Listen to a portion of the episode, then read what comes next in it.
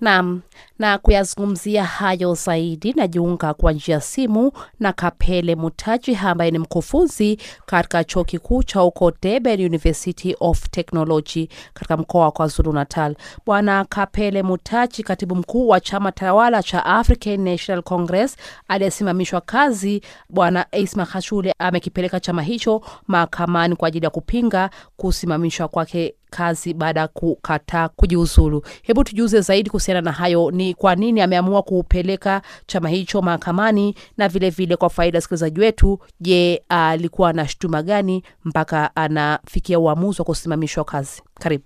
Asante sana. Nawazia hiyo hali ya kwenda kumwachisha kazi mwandishi wa chama cha tawala hapa African National Congress na wazee imeanzia tangia huko zamani, walikuwa na walikamata resolution fulani ya kusema kama wanamemba wao wote wenyewe wanahusika mambo ya ya rushwa wanabidi wa step down, yani waikae pembeni mpaka investigation zote ziishe. Sa bwana Magashule inaonekana kama anashutumiwa kama palikuwa kesi wakati alikuwa angaliki gavana wa mkoa wake wa Free State, palikuwa project yenyewe ilikuwa inaitwa Aspetos nawazia na mapesa mengi yenye ilikwenda kupotea, nawazia na kesi tayari imeshaanzishwa.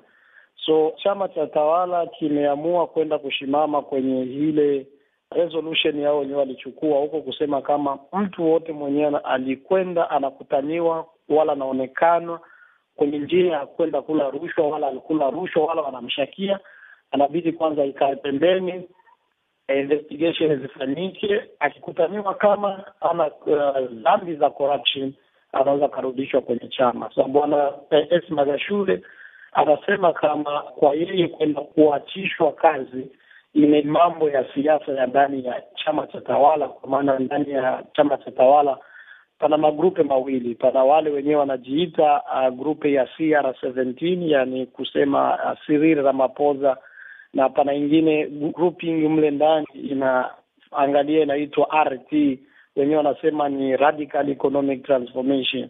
Unaweza ukakumbuka kama nchi hii ya South Africa ni nchi yenye iko na wafanyasiasa wengi wenye wako na maideolojia mbalimbali, so wakina Esma Gashule ni watu wanabilivi kama kwa uchumi wa nchi kutumika, inabidi serikali yenyewe iwe na mkono mkubwa ndani ya uchumi. So ingine kempi ya huku ya wakina siara inaamini ina, ina kama serikali inapashwa ikae nyuma, kisha wafanyabiashara wachukue na mstari wa mbele. Sa bwana Magashule anakwenda kwenye koti kwenda kukata ile suspension yake, kusema kama ile ni mambo yenye ya siasa, ni watu wenye wako wanataka kwa yeye asikwendi kupanda na kupanda na kuenda kufika ile grupe yao kama inaitwa ya Radical Economic Transformation kwenda kuleta mabadiliko ndani ya nchi. Unadhani huyu katibu mkuu wa chama tawala cha African National Congress kukipeleka chama tawala katika mahakama, je, inaashiria nini? Karibu.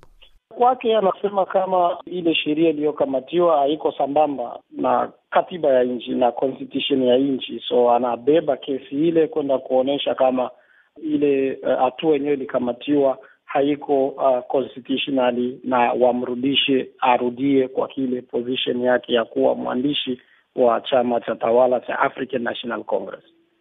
Na mpenzi msikilizaji, ni Kapele Mutachi akiwa katika mkoa wa KwaZulu Natal huko mjini Durban. Ni mkufunzi katika chuo kikuu cha Durban University of Technology.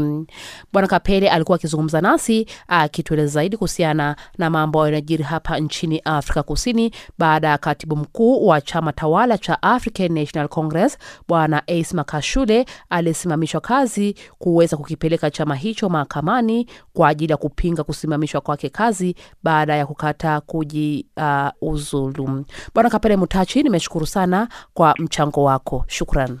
Asante sana.